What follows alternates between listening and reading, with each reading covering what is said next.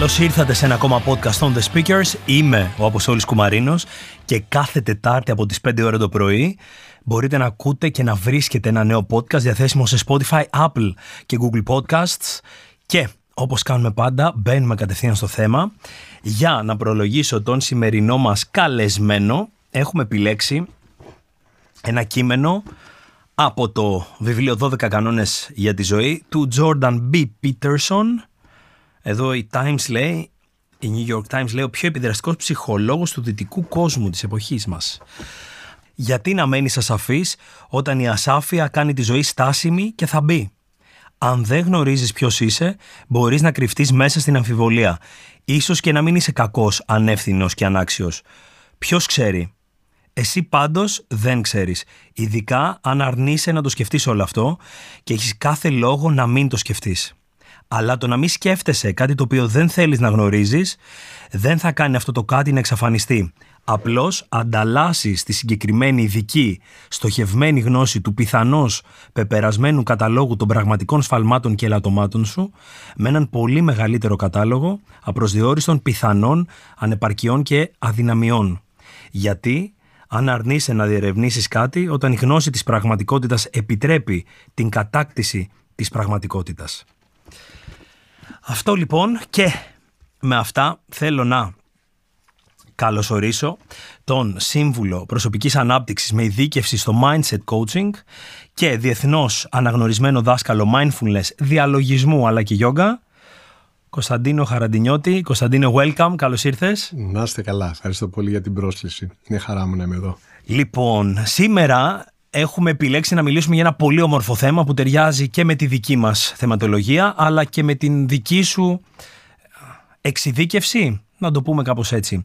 Σήμερα θέλουμε να μιλήσουμε για τη γλώσσα της σοφίας και της δημιουργικής αλλαγής, ένα κομμάτι της δικής σου εξειδίκευσης. Από πού να ξεκινήσουμε? Πριν όμως ξεκινήσουμε, θες να μας πεις τη δική σου πορεία, πώς βρέθηκες σε αυτό το μονοπάτι της εξέλιξης και της αυτοβελτίωσης, και να μας πεις και για το βιβλίο σου μετά. Ναι, η δική μου ιστορία είναι μια ιστορία που έχει ξεκινήσει διαφορετικά από ό,τι ακούω συνήθως, γιατί έγινε σε πολλές περιπτώσεις, όχι σε όλες, έγινε κάποιο συμβάν και βρέθηκαν στον δρόμο του να ψαχτούν με την εξέλιξη, με την αυτοβελτίωση ή με γνώσεις οι οποίες είναι ενδιαφέροντος πνευματικού. Και όταν λέω πνευματικού ενδιαφέροντος, εννοώ με το πώς ψάχνεσαι με το κομμάτι νους, σκέψη κτλ. Και το λέω αυτό για να κάνω τη διάκριση, διότι πολλές φορές αυτό που λέμε πνευματικό έχει να κάνει με πράγματα τα οποία έχουν να κάνουν, όπως είπαμε πριν, για τη γιόγκα, με πράγματα που είναι κάπως λίγο πιο, κάπως διαφορετικά σχέση με τον κόσμο που ζούμε στην καθημερινότητά μας. Σωστά. Δηλαδή οι άνθρωποι συνήθως κάνουν αυτό που λέμε retreat, κάνουν μια υποχώρηση από τα εγκόσμια για μια μικρή περίοδο και απομονώνονται γιατί είναι το πνεύμα. Οπότε όταν λέω πνευματικό δεν εννοώ αυτό ακριβώς. Το έχω κάνει και αυτό, αλλά η επιλογή μου είναι να λειτουργώ μέσα στον κόσμο. Γυρνώντας πίσω λοιπόν στο πώς ξεκίνησα, είναι η στιγμή η οποία άρχισα να διαβάζω πράγματα τα οποία μου φαινόντουσαν ιδιαίτερα, μου φαινόντουσαν περίεργα στα 15-16 χρόνια μου. Και αυτό είναι που με έφερε τελικά εδώ και όχι κάτι που συνάντησε στη ζωή μου και με οδήγησε προς τον πνευματικό δρόμο. Άρχισα λοιπόν να διαβάζω για το τι είναι η γιόγκα, τι είναι ο διαλογισμός, διάφορα κείμενα φιλοσόφων, και η περιέργειά μου αυξήθηκε διότι άρχισα να έχω αυτή την ερώτηση μες στο κεφάλι μου. Περιγράφουν κάποια πράγματα τα οποία παρουσιάζουν τον κόσμο σαν κάτι πολύ μεγαλύτερο από ό,τι εμφανίζεται μπροστά στα μάτια μου. Και λέω, δεν μπορεί να είναι λοιπόν μόνο αυτό το οποίο βλέπω. Και μου έδωσε και αυτό το έναυσμα και η άσκησή μου στο διαλογισμό. Πέρασαν τα χρόνια, βρέθηκα σε πλαίσια τα οποία αυτή η μελέτη και η σπουδή ήταν πιο συγκεκριμένη, πιο μεθοδευμένη. Αυτό έχει να κάνει και με το ακαδημαϊκό επίπεδο, αλλά έχει να κάνει επίσης και με το πρακτικό επίπεδο, το οποίο έχω ζήσει για καιρό συνολικά στην Ινδία, στην Ταϊλάνδη. Οκ, ενδιαφέρον αυτό. Ναι, στη Γερμανία, έχω μείνει σε μοναστήρι βουδιστικό και έχω μείνει και στην Αμερική και έχω σπουδάσει πράγματα που έχουν να κάνουν με το πώς σκέφτεται ο άνθρωπος. Οπότε όλα αυτά με φέρανε σήμερα εδώ, μέσα από τα 40 κύματα. Είχα δηλαδή τα έχω δουλέψει και σε πρακτικό επίπεδο, οπότε εν ολίγης, γιατί θα μιλάμε συνέχεια για αυτά που έχω περάσει και έχω κάνει, εν ολίγης αυτό ήταν που με έφερε εμένα. Η περιέργειά μου και συγχρόνως η περιέργειά μου με οδήγησε μέσα στη σπουδή όλων αυτών των δεξιοτήτων, γιατί είναι δεξιότητες οι οποίες μπορούμε όλοι να τις κατακτήσουμε αν ασχοληθούμε, αυτών των δεξιοτήτων, και είναι αυτό που μοιράζομαι τελικά με τον κόσμο. Και έχω καταλάβει εν κατακλείδη, για να το συνδέσω με αυτό το οποίο είπες για το βιβλίο μου, γιατί έχει τον τίτλο Νοοτροπία, ότι οποιαδήποτε εμπειρία έχουμε στη ζωή μας, θετική ή αρνητική. Και το θετική αρνητική, να κάνω μια διευκρίνηση εδώ, δεν λέω ότι είναι μη επικοδομητικό το να έχεις μια αρνητική εμπειρία. Έτσι, οποιαδήποτε πολύ εμπειρία, σωστά, θετική ή αρνητική, ουσιαστικά εμφανίζεται μπροστά μας λόγω του τρόπου που κάνουμε ερμηνεία για τον κόσμο μας. Άρα του τρόπου του νου, της νοοτροπίας μας. Γι' αυτό και αν αλλάξει νοοτροπία, αλλάζει και ο κόσμος σου μπροστά σου με κάποιο τρόπο. Οπότε, θέλοντας να βοηθήσω τους ανθρώπους σε πρακτικό επίπεδο, γιατί το βιβλίο στην αρχή ξεκίνησα να το γράφω αφηγηματικά, δίνοντας πολύ ωραίες ιδέες, αλλά δεν ήθελα να μείνει στις ωραίες ιδέες. Υπάρχουν πάρα πολλά βιβλία. Ήθελα να είναι κάτι το οποίο ο άλλος θα δυσκολευτεί να το αφήσει στην άκρη, γιατί θα του δίνει ένα Q, οδηγίες, μέρα-μέρα, εβδομάδα-εβδομάδα, και να το έχει δίπλα του σε ένα εγχειρίδιο. Γι' αυτό και γράφει από κάτω εγχειρίδιο ευημερίας, για να ζεις καλύτερα τη μέρα σου. Είναι ένα εγχειρίδιο για το πώς μπορείς να αλλάξεις την νοοτροπία σου προς μια κατεύθυνση πιο επικοδομητική, ούτως ώστε να φέρεις καλές αλλαγές στη ζωή σου. Σήμερα λοιπόν θέλουμε να αναφερθούμε στο πώς η γλώσσα μπορεί να χρησιμοποιηθεί ως εργαλείο, σωστά, για τη βελτίωση των συνθήκων, την καλλιέργεια της ωφέλιμης νοοτροπίας που αναφέρεται και το βιβλίο σου. Οπότε πάνω σε αυτό το κομμάτι, και μιας και η γλώσσα, αν θες, που υπάγεται μέσα στην επικοινωνία, αποτελεί και ένα δικό μας εργαλείο ως The Speakers, ανυπομονώ να σε ακούσω, οπότε πάμε να το ξεκινήσουμε.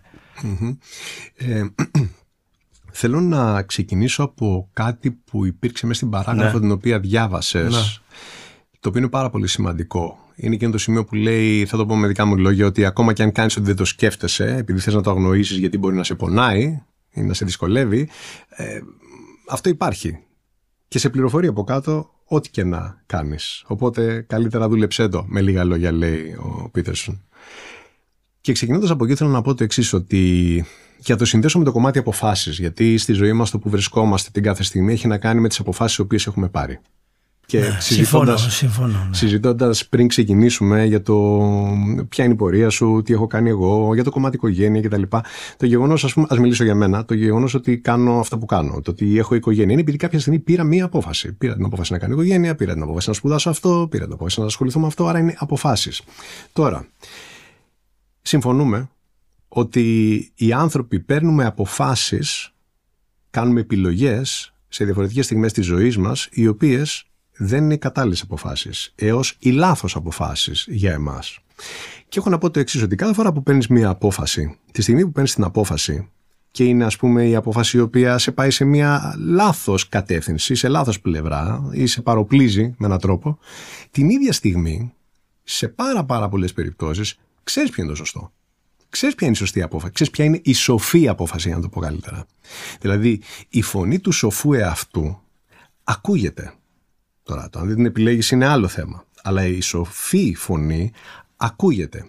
Λέω φωνή και εννοώ αυτό που ανέφερες και εσύ προηγουμένως, η γλώσσα. Η γλώσσα που μιλάω και με τη γλώσσα που μιλάω παρουσιάζομαι κάπως, και αυτό είναι η ερμηνεία ουσιαστικά που κάνει για τον κόσμο. Αυτή λοιπόν η φωνή ακούγεται στις περισσότερες περιπτώσεις. Το πρόβλημα ίσως είναι κάποιες φορές, τώρα που το ανακαλώ, ότι μπορεί να μην ακούγεται αρκετά δυνατά και δεν την ακούς τη φωνή. Αλλά ότι ακούγεται, ακούγεται. Και βέβαια, αν υπάρχει υπόνοια ότι δεν ακούγεται αρκετά δυνατά, είναι θέμα επίγνωσης. Να σταθείς, να πάρεις το χρόνο, να κάνεις την παύση και να την ακούσεις αυτή τη σοφή φωνή που υπάρχει. Παρ' όλα αυτά, το ερώτημα μένει ότι από τη στιγμή που ξέρουμε ότι υπάρχει και η σοφή επιλογή, ακούγεται η σοφή φωνή, για ποιο λόγο επιλέγω το αντίθετο? Είναι σίγουρο ότι όλοι μας έχουμε βρεθεί κάποια στιγμή σε εκείνη την κατάσταση, ας το πω και δίλημμα, όπου έπρεπε να επιλέξουμε και ξέροντας τι είναι σωστό, επιλέξαμε το λάθος. Εγώ έχω μια ιστορία τέτοια. Έχω κάνει στο TEDx μια ομιλία επάνω σε αυτό ακριβώς το κομμάτι, και το λέω ότι η φωνή της σοφή είναι η φωνή της καθαρής συνείδησης, ίσως να το πω έτσι. Έτυχε κάποια στιγμή και έκανα την επιλογή, ενώ έβλεπα μπροστά μου το πρόβλημα, να μπω σε ένα αυτοκίνητο όπου ο οδηγός του δεν ήταν σε νηφάλια κατάσταση. Και αυτό με κράτησε 6 μήνες στο νοσοκομείο. Ξάπλα, να το πω καλύτερα. Γιατί είχαμε ένα τύχημα. Η σοφή φωνή υπήρξε. Έκανα όμως τη λάθος επιλογή. Τι είναι αυτό? Και θα ήθελα να ξεκινήσω από αυτό. Να πω πώς συμβαίνει αυτό το πράγμα. Αυτό συμβαίνει διότι υπάρχει μία κατάσταση σε νοητικό επίπεδο η οποία δουλεύει σε διαφορετικές συχνότητες. Σίγουρα υπάρχουν οι συχνότητες σε σχέση με την εγρήγορση όσον αφορά το νευρικό μας σύστημα, τη λειτουργία του εγκεφάλου. Αυτό όμως υπάρχει και σε ένα επίπεδο το οποίο έχει να κάνει με ένα χαμηλότερο σε ανάπτυξη επίπεδο και σε υψηλότερο σε ανάπτυξη επίπεδο. Δηλαδή, ας πούμε ότι είναι ο ενστικτώδης μηχανισμός μας και ο λογικός μηχανισμός μας. Προς Θεού δεν λέω ότι ο ενστικτώδης δεν είναι χρήσιμος, αλλά δεν μπορεί να είναι πάντα εκεί. Και ενδιάμεσα σε αυτές τις δύο καταστάσεις υπάρχει και μια μεσαία κατάσταση. Πρακτικά αυτό βιολογικά λέγεται ο μετεχμιακός εγκέφαλος, ο οποίος φιλοξενεί κάποιες δομές μέσα, οι οποίες πληροφορούν τα συναισθήματά μας, τους αυτοματισμούς μας, τις μνήμες μας. Και αυτό πολλές φορές είναι αυτό που υπερισχύει λειτουργικά. Άρα, ένα κομμάτι είναι οι συχνότητες του εγκεφάλου που θα σε πιάσει για να κάνεις την κατάλληλη σκέψη. Με λίγα λόγια, άμα είσαι κουρασμένος, ξενυχτισμένος, η συχνότητα του εγκεφαλού σου δεν είναι η κατάλληλη τη στιγμή που πρέπει να είσαι παραγωγικός. Γιατί αφού έχεις κουράσει τον οργανισμό, ο εγκέφαλος παράγει κάτι άλλο, ζητάει κάτι άλλο. Και το άλλο κομμάτι είναι θέμα προπόνησης. Αν πολλές φορές έχεις πει αυτό το πράγμα, ο εγκέφαλός σου θα σε οδηγήσει αυτόματα εκεί. Και αν δεν είναι αφυπνισμένη η συχνότητα που λέμε της ανώτερης δομής που λέγεται λογική, κατά πάσα πιθανότητα δεν θα λειτουργήσει μέσα από τη σοφή πλευρά σου. Τώρα, χρειάζεται να κάνω κάτι εδώ πέρα, ένα ξεκαθάρισμα. Διότι κάποιος κάλλιστα μπορούσε να σκεφτεί, περίμενε. Κάποιες φορές διαλέγω με αυτό το πράγμα που λέγεται καρδιά. Δεν είναι αυτό σοφό? Είναι σοφό το μυαλό? Θέλω να πω το εξής. Αυτό που λέμε καρδιά και αυτό που λέμε μυαλό, δεν βρίσκεται το ένα εδώ πάνω και το άλλο εδώ κάτω, η καρδιά εδώ και το κεφάλι εδώ. Εδώ πέρα υπάρχει μόνο ένα όργανο που είναι βαλβίδα και σπρώχνει το αίμα. Άσχετα αν σφυγγόμαστε εδώ. Είναι θέμα νευρικού συστήματος. Αυτό που λέμε καρδιά και μυαλό ουσιαστικά βρίσκεται όλο εδώ. Και είναι αυτό που είπα, ο μετεχμιακός εγκέφαλος και ο λογικός εγκέφαλος. Θα πει κάποιος λοιπόν, μπορεί η καρδιά να μην είναι σοφή και να είναι σοφό το μυαλό? Η αλήθεια είναι ότι όταν μιλάμε για λογική, μιλάμε για λογική, όχι για το παράλογο. Δηλαδή τη λογική η οποία πάντα έχει ένα πολύ συγκεκριμένο αποτέλεσμα. Το ένα και ένα θα κάνουν πάντα δύο. Αυτή λέει η λογική μας. Έτσι δεν είναι? Η καρδιά μας μπορεί να πει και άλλα πράγματα. Όχι απαραίτητα άλλα, αλλά μπορεί να πει και άλλα πράγματα. Οπότε, θέλω να μοιραστώ μαζί σας μία τεχνολογία η οποία θα βοηθήσει να μιλήσουμε λίγο καλύτερα για αυτά τα στάδια και για το τι μπορεί να χρησιμοποιήσει κάποιος για να μπορέσει να ακούσει το σοφό του εαυτό. Ωραία. Και πριν το κάνεις αυτό, θέλω να σε ρωτήσω το εξής. Παρατηρείς κάποιον διαχωρισμό μεταξύ αυτού και μεταξύ αυτού του οποίου θα ονομάζαμε ως πρόθεση, ως διαίσθηση στο να κάνουμε τα πράγματα? Ή πώς το αντιλαμβάνεσαι εσύ το κομμάτι της διαίσθησης, δηλαδή αυτό το οποίο νιώθω ότι θέλω να κάνω, αυτό το οποίο νιώθω ότι πρέπει να κάνω? Δεν ξέρω αν μπορώ να το κατηγοροποιήσω κάπου ανάμεσα σε μυαλό ή σε καρδιά, αλλά θα μπορούσα να το πω αυτό το οποίο τελικά νιώθω ότι πρέπει να γίνει, το τι λέει η διαίσθησή μου. Αυτό το κομμάτι υπησέρχεται μέσα σε αυτό το οποίο αναφέρεις κάπως? Κατηγοροποιείται κάπου? Σαφώς βρίσκεται εκεί πέρα μέσα, διότι είναι διεργασίες οι οποίες έχουν να κάνουν με τον τρόπο που σκεπτόμαστε τα πράγματα και οι δύο. Δεν είναι απαραίτητο όμως ότι θα έρθουν από την κατάλληλη πηγή αυτές οι διαδικασίες. Και μιλάω για το κομμάτι πρόθεση τώρα κυρίως, για το κομμάτι διαίσθηση.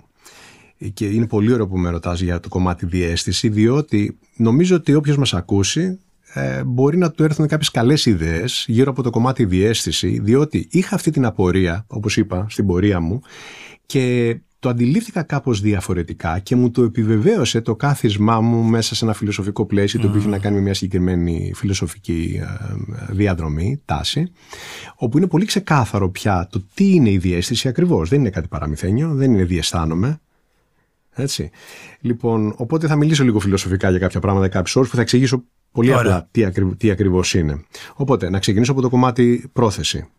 Η πρόθεση δεν σημαίνει ότι πάντα έρχεται από τη σοφή φωνή.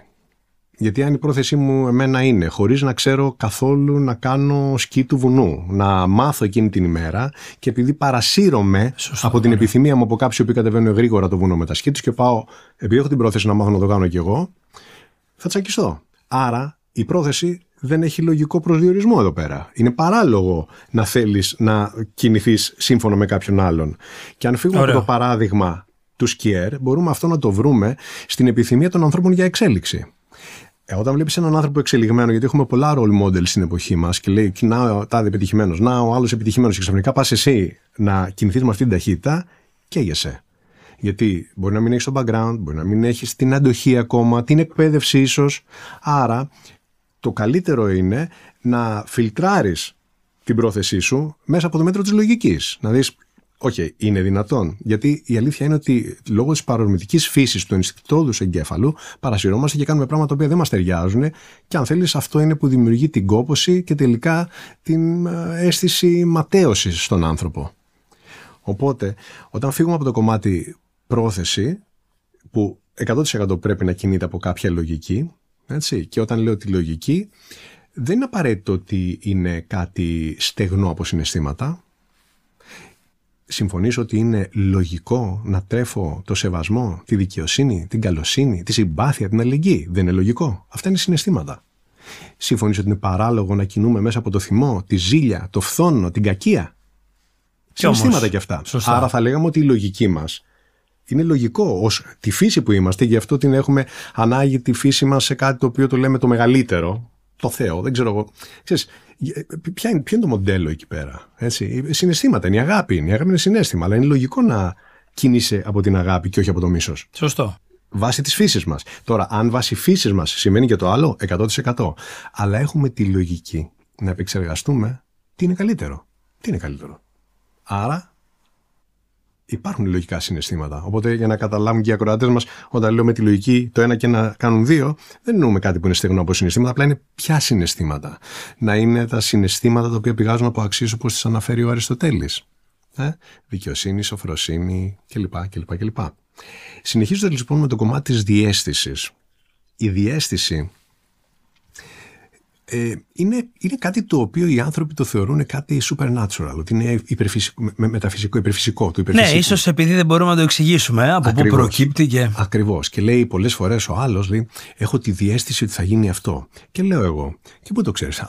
Θα γίνει, το έχω δει το έργο. Αυτό λέγεται διαίσθηση. Λέγεται πρόβλεψη. Λέγεται μαντεύω. Σωστό. Λέγεται μαντεία. Δεν λέγεται διαίσθηση. Άρα, αν κοιτάξουμε τη γλώσσα, διαίσθηση, έχοντας το διά μπροστά, γιατί αυτή είναι η ρίζα, είναι μέσα από την αίσθηση. Άρα πέραν από την αίσθηση του φυσικού επίπεδου. Ποιες είναι οι αισθήσεις του φυσικού επίπεδου? Έχουμε 5 αισθήσεις, σωστά? Γι' αυτό και πολλές φορές λένε τη διαίσθηση η έκτη αίσθηση. Ναι, ναι, απόλυτα σωστά. Έχουμε 5 αισθήσεις και μιλάμε για κάτι το οποίο είναι διαίσθηση, δηλαδή είναι μέσα από τις αισθήσεις. Όχι οι αισθήσεις, κάτι πέρα από τις αισθήσεις ουσιαστικά. Τι είναι λοιπόν αυτό? Θα το αφήσουμε μήνυμα για το επόμενο podcast. Ναι, είμαστε σύμφωνοι πάντως άμα θέλουμε να το κάνουμε, να κάνουμε πάρτου. Θα το πω. Λοιπόν, θα εξηγήσω πρώτα αυτό το πλαίσιο. Εγώ έχω ασχοληθεί με το κομμάτι της φιλοσοφίας της yoga και θέλω να ξεκαθαρίσω εδώ ότι αυτό που λέμε yoga δεν είναι τα χέρια πάνω κάτω και οι διαφορετικές θέσεις. Είναι ένα τεράστιο φιλοσοφικό πλαίσιο. Υπάρχει κάποιο κομμάτι της yoga που εξειδικεύεσαι συγκεκριμένα? Όχι, γιατί όταν κάνεις yoga είναι ένα πράγμα όλο. Δεν μπορείς να το διαχωρίσεις. Δεν διαχωρίζεται. Μετά από κάποιο καιρό δεν μπορεί να διαχωριστεί. Όπως δεν μπορείς να πεις, σου λέει άλλος τι yoga κάνεις και δεν μπορείς να πεις τι yoga κάνεις. Η yoga είναι ένα πράγμα. Μπορεί να υπάρχουν διαφορετικά στυλ πρακτικής όσον αφορά αυτό που λέγεται χάθα yoga του σωματικού επίπεδου, γιατί ο κάθε δάσκαλος δίδαξε αυτά. Αλλά το σώμα αυτό το φιλοσοφικό είναι ένα πράγμα. Ωραία. Και κατευθύνεται μόνο προς μία κατεύθυνση. Και αυτό λέγεται self-realization. Self-realization, για την αυτοπραγμάτωση. Μόνο αυτό κάνει η yoga. Τίποτα άλλο.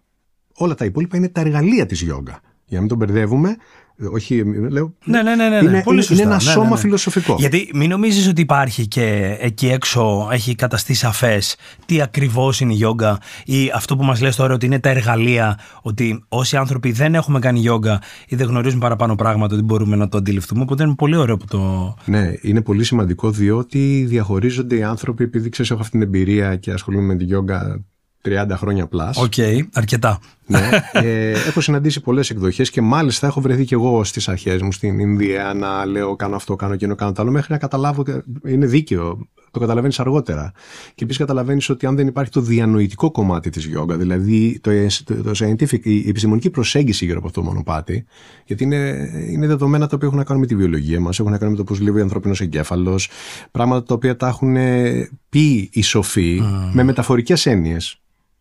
Γιατί τότε δεν μπορούσαν να σου πούνε για την κίνηση του διαφράγματος και τι κάνεις στο πνευμονογαστρικό νεύρο. Αλλά ξέρουμε όταν μιλάγανε με παραβολισμούς για την αφύπνιση της θεάς που ανεβαίνει επάνω για την αναπνοή μιλάγανε. Έτσι, και δεν είναι δικές μου εικασίες αυτές. Το έχω μελετήσει και με ανθρώπους οι οποίοι έχουν ασχοληθεί σε ακαδημαϊκό επίπεδο, σε επίπεδο έρευνας, να το πω έτσι, για το πώς αυτό το μονοπάτι εξελίχθηκε. Και επίσης κάτι πάρα πολύ σημαντικό όσον αφορά την φιλοσοφία αυτή. Αυτή η φιλοσοφία έχει διαφορετικά στάδια στο πώς εξελίχθηκε στο βάθος των αιώνων. Και το φανταστικό είναι ότι η επόμενη φιλοσοφία, η επόμενη τάση σκέψης δεν εχθρεύεται την προηγούμενη. Λέει να δούμε τι καλό βρήκανε, να πατήσουμε σε αυτό για να πάμε παραπέρα. Δεν υπάρχει αυτού του είδους η φαγωμάρα και η έχθρα μεταξύ των διαφορετικών σχολών. Γι' αυτό και στην Ινδία, ακόμα και σήμερα, υπάρχουν άπειρες σχολές και τάσεις γύρω από αυτό, γιατί πραγματεύονται για κάτι που είναι η φύση του ανθρώπου, η οποία είναι τόσο πληθωρική, η οποία δεν μπορεί να την περιορίσεις. Αυτό είναι. Αυτό είναι και τίποτα άλλο είναι δόγμα. Και η γιόγκα δεν είναι δογματική. Δηλαδή, όλη αυτή η φιλοσοφία έχει να κάνει με την ελευθερία. Είναι, στη δική μου μελέτη και έρευνα, ίσως αν θέλεις, είναι το πιο παλιό σύστημα προσωπικής ανάπτυξης, διότι σου λέει κάτσε, βάλε κάτω τον εαυτό σου και παρατήρησε, δώσε την προσοχή. Αυτό σου ζητάει μόνο η γιόγκα. Δώσε την προσοχή σου, γιατί αυτό που εμφανίζεις είναι τα προσωπικά σου χαρακτηριστικά. Αν κάτι δεν σου ταιριάζει, χρειάζεται να το φτιάξεις και σου δίνει και την πρακτική του πώς να το πετύχεις. Αυτό είναι το ένα κομμάτι, όπου υπάρχει ένα στοιχείο μέσα στη φιλοσοφία αυτή και σου λέει ότι οι άνθρωποι μέσα σε αυτό το πράγμα που λέγεται διαλογισμός, και όταν είναι ο διαλογισμός, επειδή και εδώ πέρα υπάρχει μια παρερμήνευση, ο διαλογισμός είναι κάτι το οποίο το λέει η λέξη είναι διά του λογισμού μου, να περάσω μέσα από τη λογική μου. Με την έννοια, όχι να περάσω με τη λογική μου και να πάω στο παράλογο, να περάσω μέσα από τις σκέψεις μου, να τις φιλτράρω, να καταλάβω πώς δημιουργούνται. Και αυτό έκανε και ο Βούδας, αν θέλεις. Ο Βούδας είναι ένας φιλόσοφος, δεν είναι κάποιος θεός. Ήταν ένας φιλόσοφος, ο οποίος σε εκείνη την περίοδο και αυτό που πρόσφερε στον κόσμο ουσιαστικά ήταν ότι είπε: θα καθίσω κάτω και αν δεν καταλάβω πώς λειτουργεί αυτό εδώ, δεν σηκώνομαι από εδώ πέρα. Πρακτικά. Σαφώς υπάρχει πολύ μύθος γύρω από το τι ήταν ο Βούδας και τα λοιπά και τα λοιπά, αλλά σε πρακτικό επίπεδο αυτός ήταν σαν ένας γιατρός του κόσμου, ο πρώτος ψυχολόγος, ας το πούμε έτσι, ίσως. Και κάθισε να παρατηρήσει τη σκέψη, και αυτό είναι το δεύτερο που θέλω να πω. Όσον αφορά λοιπόν τη φιλοσοφία της γιόγκα, υπάρχει ένας όρος που λέγεται Anahat Nadam, το οποίο σημαίνει στα σανσκριτικά unstruck sound, δηλαδή ο ήχος ο οποίος δεν έχει χτυπήσει κάτι για να ακουστεί. Υπάρχει ούτως ή άλλως. Είναι εκεί. Δεν περιμένει κάποια σκανδάλη, κάποιο event έξω για να ακουστεί. Ακούγεται όταν έχεις την προσοχή σου. Είναι μια δημιουργός διαδικασία προς το τι συμβαίνει. Και πάντα υπάρχει εκεί. Διότι ζούμε σε ένα σύμπαν το οποίο έχει μια αλληλεπίδραση. Είναι ένα σύμπαν που λειτουργεί κατά τον νόμο του cause and effect. Δεν υπάρχει περίπτωση να εμφανίζεται κάτι χωρίς να υπάρχει κάτι από πίσω. Οπότε, στην έννοια του ήχου μεταφορικά, του ακούσματος της σκέψης, είναι 100% σίγουρο ότι κάτι υπάρχει από πίσω πριν να υπάρχει αυτό που υπάρχει εκεί πέρα έξω και έτσι δημιουργείται αυτό. Δεν είναι περίπλοκο, να το καταλάβουμε. Και αυτό είναι το ένα κομμάτι που μας δίνει το στίγμα ότι μπορούμε κάτι να ακούσουμε εκεί. Τι να ακούσουμε όμως. Ολοκληρώνεται αυτό κατά τη δική μου άποψη, έτσι, δεν υπάρχει κάποιο βιβλίο που να το λέει έτσι, με την έννοια που έδωσαν ο Βούδας και όλο αυτό το σύστημα το οποίο φτιάχτηκε, και λένε στο βουδισμό, ας πούμε, ότι υπάρχει και μια έκτη αίσθηση. Η έκτη αίσθηση. Όμως η έκτη αίσθηση δεν είναι κάτι μυστηριώδες πάλι, υπερφυσικό, μεταφυσικό. Η έκτη αίσθηση αναφέρεται ξεκάθαρα σε αυτό που λέγεται the mind. Αυτή είναι η έκτη αίσθηση, διότι αν το σκεφτούμε... Άρα όχι η διαίσθηση εκεί, σε αυτό το κομμάτι. Αυτό είναι. Η διαίσθηση είναι ακριβώς αυτό το πράγμα. Είναι αυτή η αίσθηση. Και ποια είναι αυτή η αίσθηση? Ο νους. Γιατί αν το σκεφτούμε, βλέπουμε, ακούμε, νιώθουμε, μυρίζουμε και γευόμαστε πράγματα τα οποία δεν βρίσκονται αυτή τη στιγμή εδώ. Αν δεν βρίσκονται αυτή τη στιγμή εδώ, σημαίνει ότι οι αισθήσεις μας οι φυσικές ούτε το μυρίζουν, ούτε το γεύονται, ούτε το ακουμπάνε, ούτε το βλέπουν, αλλά εμείς νιώθουμε όλη την επίδραση Από πού? Από αυτή την αίσθηση που λέγεται ο νους. Ο νους είναι μια αίσθηση, αν το σκεφτείς. Και το προτέρημα που έχουμε εμείς είναι ότι αυτή η αίσθηση μιλάει και μια γλώσσα. Άρα μπορούμε να καταλάβουμε και από πού έρχεται και πού μπορεί να πάει. Οπότε, αν καθίσουμε και σταθούμε και παρατηρήσουμε και το εκλογικεύσουμε με προσοχή και δημιουργήσουμε άλλους όρους αφηγήματος, προφανώς αλλάζουμε νοοτροπία και μας σημαίνουν άλλα πράγματα. Άρα, η διαίσθηση ουσιαστικά είναι το μυαλό. Η διαίσθηση είναι από το μυαλό. Η διαίσθηση τι είναι, από πού το συλλαμβάνουμε. Οπότε, αν φέρουμε το unstructured sound που είπα, ο ήχος ο οποίος δεν έχει γίνει αυτό για να ακουστεί, πώς ακούγεται αυτό? Σε ένα μακροκοσμικό επίπεδο και αυτό ακούγεται, που δεν έχει άλλη παλάμη, και αυτό ακούγεται. Συνδυάσουμε αυτό μαζί με τη διαίσθηση, τότε μπορούμε να πάμε πιο βαθιά μέσα στο νου μας. Οπότε, αυτό που λέω ότι πάντα υπάρχει σοφή απόφαση, αλλά δεν ακούγεται, πολλές φορές ξαναλέω, επιλέγεις να μην ακούσεις γιατί κάτι άλλο σε βολεύει ή κάτι άλλο έχεις μάθει, γίνεται επειδή ο νους λειτουργεί σε διαφορετικές συχνότητες. Η φύση του εγκεφάλου μας λειτουργεί σε διαφορετικές συχνότητες, άρα και το μυαλό μας.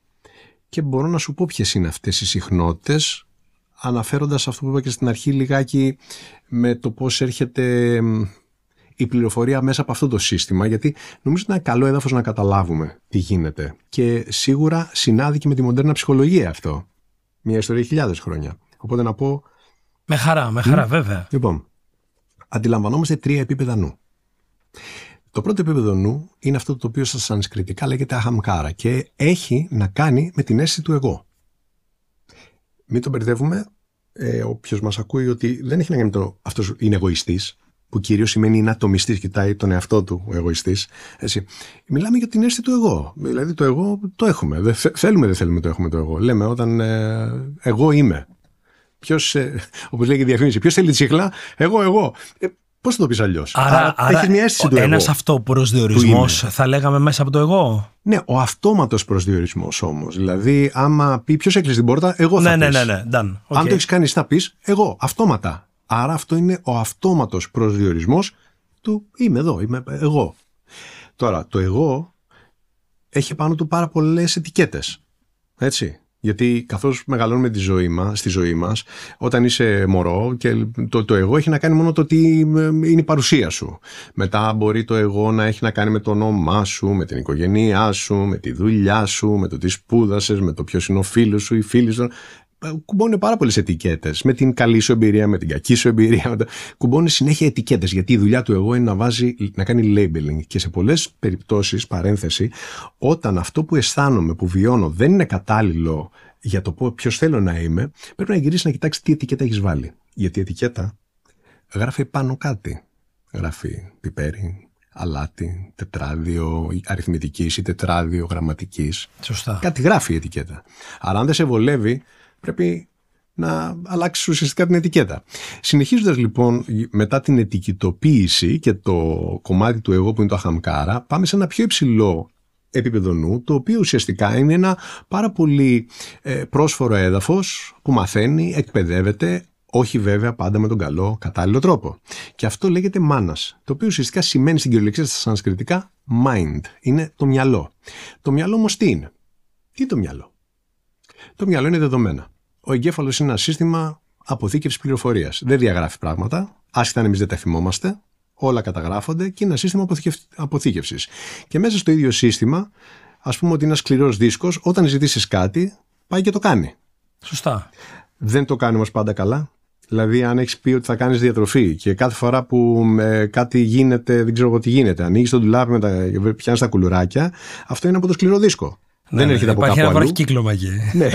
Όχι, είναι καταγραφή, δεν είναι βραχικύκλωμα. Του το έχεις μάθει πάρα πολύ καλά. Όχι, ενώ δεν λειτουργεί αυτό το οποίο θα ήθελα να κάνω. Ναι. Έχεις εκπαιδεύσει τον εαυτό σου ουσιαστικά να λειτουργεί ως έτσι. Γιατί έχεις επιλέξει, έχεις αποφασίσει κάποια στιγμή στον χρόνο την πρώτη φορά να λειτουργήσεις έτσι. Και προφανώς στην περίπτωση αυτή που μιλάμε για το φαγητό, πας και κάνεις κάτι το οποίο δεν είναι οδυνηρό, είναι ευχάριστο. Γιατί η γεύση, το κουλουράκι ή το τσοκολατάκι είναι ευχάριστο. Άρα σου λέει ο εγκέφαλος, καλά περνάμε. Φάει κι άλλο. Πηγαίνεις και το δώσεις και την επόμενη φορά που θα είσαι συγχυσμένος, κάνε το αρκετές φορές και γίνεται εσύ. Άρα τι σημαίνει αυτό? Ότι την επόμενη φορά που θα στεναχωρηθείς δεν είναι πια σκέψη δομημένη, ναι, αλλά ακόμα και όταν είναι αυτοματοποιημένη η σκέψη, την ώρα που κάνεις την παύση και σκεφτείς είναι χρήσιμο να φάω το κουλουράκι ή όχι. Η σοφή φωνή θα ακουστεί τώρα. Είτε την ακούγεται δυνατά ή την αγνοείς. Άρα το να ξυπνήσεις το σοφό σου εαυτό για το θέμα που είμαστε εδώ πέρα, για να ακουστεί αυτή η φωνή του σοφού εαυτού, χρειάζεται να κάνεις κάτι. Θα πω τι χρειάζεται να κάνεις και συνδέεται με το επόμενο στάδιο. Το επόμενο πιο υψηλό στάδιο από αυτό το οποίο έχει τις δομημένες καταστάσεις, τα mental constructs όπως λέω, τις δομημένες καταστάσεις που λέγεται μάνας, mind, είναι κάτι πιο υψηλό, το οποίο στα σανσκριτικά λέγεται buddhi. Το buddhi είναι το κομμάτι του εγκεφάλου μας, το οποίο και της φύσης, αυτού που λέμε νους, της που ψάχνει να βρει τη λύση όταν υπάρχει πρόβλημα. Που λέει, ας το εξετάσω, να δω τι έχει γίνει. Είναι ok ή δεν είναι ok. Είναι ηθικό ή δεν είναι ηθικό. Είναι κατάλληλο ή δεν είναι κατάλληλο. Και επιλέγει την κατάλληλη εκδοχή. Γιατί είναι προϊόν υψηλότερης δραστηριότητας, λογικής ας το πούμε. Όμως, η λογική πράξη είναι κατάληξη αυτής της διαδικασίας. Δεν είναι αυτή καθ' αυτή η πράξη. Είναι το κομμάτι που οδηγεί στην πράξη τον Μπούντι. Και είναι η στιγμή που επιλέγεις να λειτουργείς σε ανώτερο επίπεδο και επιλέγεις να κάνεις αυτό που η λέξη ετυμολογικά σημαίνει. Το οποίο και μεταφραστικά. Και σημαίνει το Μπούντι αφύπνιση. Το Μπούντι σημαίνει ξυπνάω. Γι' αυτό και αυτός ο οποίος είναι ο αφυπνισμένος λέγεται Μπούντα. Okay. Ο Βούδας λέγεται. Makes sense. Το όνομα ήταν Συντάρτα, του συγκεκριμένου που. Του φιλόσοφου. Ναι. Ήταν Συντάρτα, λέγοντα. Συντάρτα Γκοτάμα. Αλλά τον λένε Βούδα και δεν είναι ο μόνος, έχουν υπάρξει διάφοροι Βούδες. Ποιος είναι ο Βούδας? Είναι τίτλος, σημαίνει ο αφυπνισμένος. Ποιος είναι? Αυτός που δουλεύει σε υψηλότερο επίπεδο, σε ανώτερο επίπεδο, που εφαρμόζει ηθικές, αρετές, συναισθήματα τα οποία είναι η αγάπη, το compassion που λένε. Δεν είναι πάρα πολύ ωραίο? Οπότε αυτή η κατάσταση νοητική είναι η σοφή φωνή μας και πιστεύω ότι σαν ανθρώπινη φύση, αν θέλουμε να εξελιχθούμε, αυτό πρέπει να προσεγγίσουμε, γιατί εκεί πέρα βρίσκεται η πηγή μιας καλής νοοτροπίας, όπου όταν κάνεις ερμηνεία του κόσμου σου δεν την κάνεις από τον αυτοματισμό σου, α, έγινε τότε αυτό, άρα θα ξαναγίνει, και προφανώς δεν μιλάω για πράγματα, ακούμπησα τη φωτιά. Ας πάω να ξαναδοκιμάσω να δω αν καίει. Προφανώς θα καίει. Δεν λέω για αυτές τις περιπτώσεις. Έτσι. Οπότε, είναι πολύ χρήσιμο να σταθούμε και έχω τα εργαλεία να μοιραστώ μαζί σας πώς προτείνω εγώ να γίνεται αυτή η ενεργοποίηση του σοφού μας εαυτού, όπου θα οδηγήσει κάποιον σε καλά αποτελέσματα τα οποία είναι πρακτικά, είναι καθημερινά. Έτσι. Δεν μιλάμε για φιλοσοφίες εδώ που δεν συσχετίζονται με το ποιοι είμαστε σήμερα, γιατί ό,τι και αν υποβούδας, με όλο το σεβασμό, αν δεν έχει χρησιμότητα στη σημερινή ζωή. Ναι. Σωστά. Ναι. Έτσι δεν είναι? Αλλά αυτά είναι πανανθρώπινες αξίες και αντιλήψεις οι οποίες. Γιατί ζητάμε την εξέλιξη άραγε? Γιατί ξέρουμε ότι υπάρχει. Όπως είπε ο Αριστοτέλης, αν δεν ξέρεις ότι υπάρχει, δεν ψάχνεις. Δεν το είπα ακριβώς έτσι, αλλά αυτό είναι. Θα μας πεις ένα εργαλείο από αυτά? Βεβαίως. Πες μας ένα εργαλείο και τα επόμενα εργαλεία μάλλον θα κάνουμε επόμενο μεθεπόμενο podcast. Ναι. Το εργαλείο, το καλύτερο εργαλείο είναι η παύση. Να ειδωθείς τη συνήθεια της παύσης. Να κάνεις μια παύση η οποία θα είναι 10 δευτερόλεπτα, 5 δευτερόλεπτα. Αρκεί αυτό το μικρό χρονικό διάστημα. Ναι. Μέσα σε αυτό το διάστημα όμως δεν θα καθίσεις να κοιτάς χωρίς σκοπό. Η παύση γίνεται με σκοπό. Θέλει ένα ερώτημα ή δύο διαφορετικά ερωτήματα. Έχω ακούσει καλά? Ή το ίδιο ερώτημα διαφορετικά, είναι αλήθεια αυτό? Είτε το ακούς στο μυαλό σου, είτε το ακούς έξω από το μυαλό σου. Έρχεται κάποιος, παιδάκι μου, και σου επιτίθεται, σε προσβάλλει, σε χλεβάζει, έτσι. Και σου λέει το μυαλό σου τώρα, σε πρόσβαλε αυτός. Και λες, παύση, είναι αλήθεια? Δηλαδή, ό,τι όνομα πει ο άλλος σημαίνει ότι εγώ είμαι. Πώς γίνεται αυτό? Προς τα μέσα. Ή εξέτασε το μόνο προς τα έξω. Λέει ο άλλος κάτι και πες, να τσεκάρω. Ένα reality check που λέμε. Ένα check με την πραγματικότητα. Είναι αλήθεια αυτό? Γιατί αν δεν είναι αλήθεια, αν δεν είναι δίκαιο και πάνω απ' όλα αν εγώ δεν είμαι σύμφωνος, γιατί το αγοράζω σε εισαγωγικά? Αυτό θα στο προσφέρει η παύση. Όταν απαντάς, όταν πας να συναστραφείς, γιατί κάνεις ερμηνεία του κόσμου. Και όταν πας αυτόματα και του πεις, ξέρεις, σε προσβάλλει και λέει κάτι και του πεις κατευθείαν, τι λες εγώ? Εκεί είναι ο χαμηλότερος εγκέφαλος. Σίγουρα δεν είναι η λογική σου. Γιατί ποια είναι η λογική? Ότι αυτό που λέει ο άλλος είσαι όντως. Το άλλο είναι ότι μέσα στην παύση αυτή θα πεις, πραγματικά με ενδιαφέρει αυτό. Έχει αξία για μένα. Γιατί αν έχει αξία για σένα, να καθίσεις να το σκεφτείς. Και μπορεί στην περίπτωση να χρησιμοποιήσουμε το κομμάτι του ότι κάτι σε δυσκόλεψε εκεί έξω, μπορεί να μην προσβολεί κάτι άλλο, να γυρίσεις προς τον εαυτό σου και να πεις δεν συμφωνώ, ή έξω να πεις δεν συμφωνώ, θα το σκεφτώ όμως. Υπάρχει βιασύνη. Βιασύνη έχεις μόνο να χάσεις το πλοίο. Και εκεί πέρα είναι προφανές. Φεύγει το πλοίο, το χάνεις. Όλα τα υπόλοιπα είναι σκευάσματα νοητικά. Οφείλεις μέσα στην παύση αυτή να κάνεις αυτά τα ερωτήματα. Πάντως, και να ολοκληρώσουμε με αυτό, και όντως μήπως να προγραμματίσουμε ένα επόμενο podcast, τον Αύγουστο που μας πέρασε έκανα μια άλλη παύση 12 ημερών, όχι 10 δευτερολέπτων, που πήγα σε ένα retreat στην Ιταλία, οπότε κάποιες από τις έννοιες που αναφέρεις, ξέρεις, μου είναι πολύ οικίες, όπου εκεί, και το έχω ξανααναφέρει σε podcast, είχαμε αφωνία 12 μέρες, δεν είχαμε οπτική επαφή, δεν είχαμε βιβλία, δεν είχαμε τίποτα που θα μας τραβούσε την προσοχή, θα μας αποσπούσε μάλλον από τον διαλογισμό, 6 ώρες διαλογισμό την ημέρα. Βιπάσανα. Δεν ήταν βιπάσανα, αλλά έμοιαζε, ήταν κοντά σε αυτό, αλλά δεν ήταν βιπάσανα. Είχε φαγητό πρωί και μεσημέρι, vegan φαγητό, βράδυ είχε μόνο ό,τι τρώνε και οι βουδιστές μοναχοί, τσάι και φρούτα, για να μην μακρολογώ, αυτή η παύση αυτών των ημερών τώρα, αρκετούς μήνες μετά, με συντροφεύει ακόμα.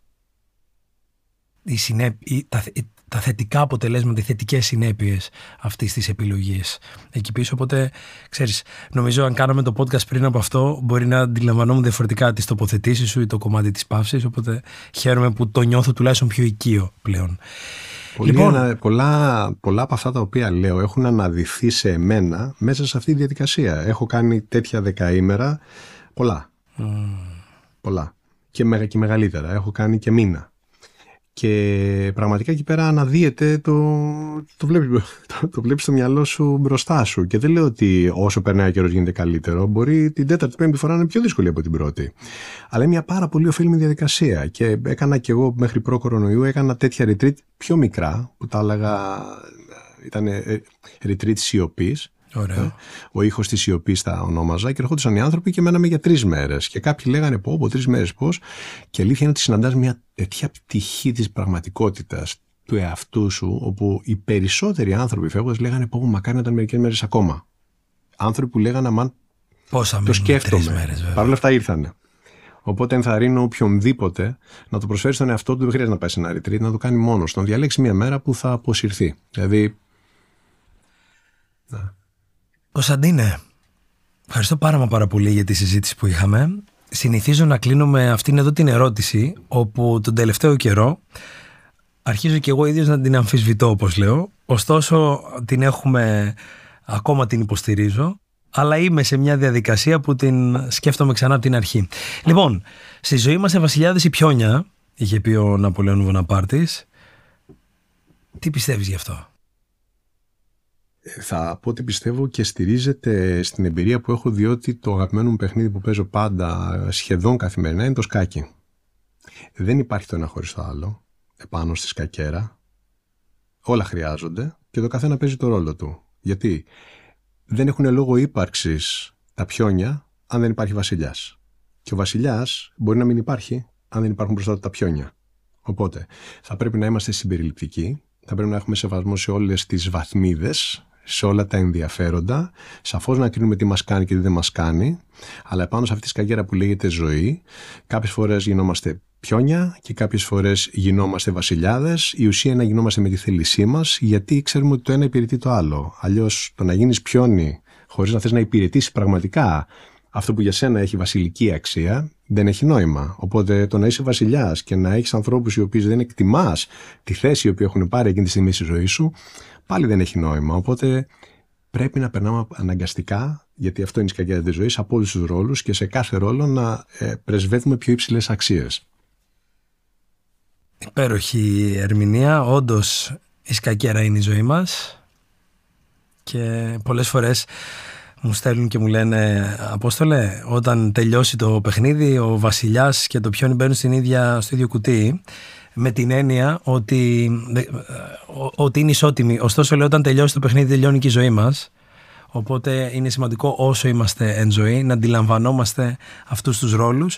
Και ένα από τα πιο όμορφα πράγματα είναι αυτό το οποίο είπες, ότι όταν στη ζωή μας περνάμε από αυτόν τον ρόλο, είμαστε πιόνια, να υπηρετούμε αυτή την αξία όταν αναγνωρίζουμε σε κάποιον αυτή τη βασιλική, αυτή την διαφορετική, αυτή την ξεχωριστή ίσως προσέγγιση, με αγάπη, με καθαρότητα, με αγνότητα και ξέροντας κάθε στιγμή γιατί έχουμε τον εκάστοτε ρόλο.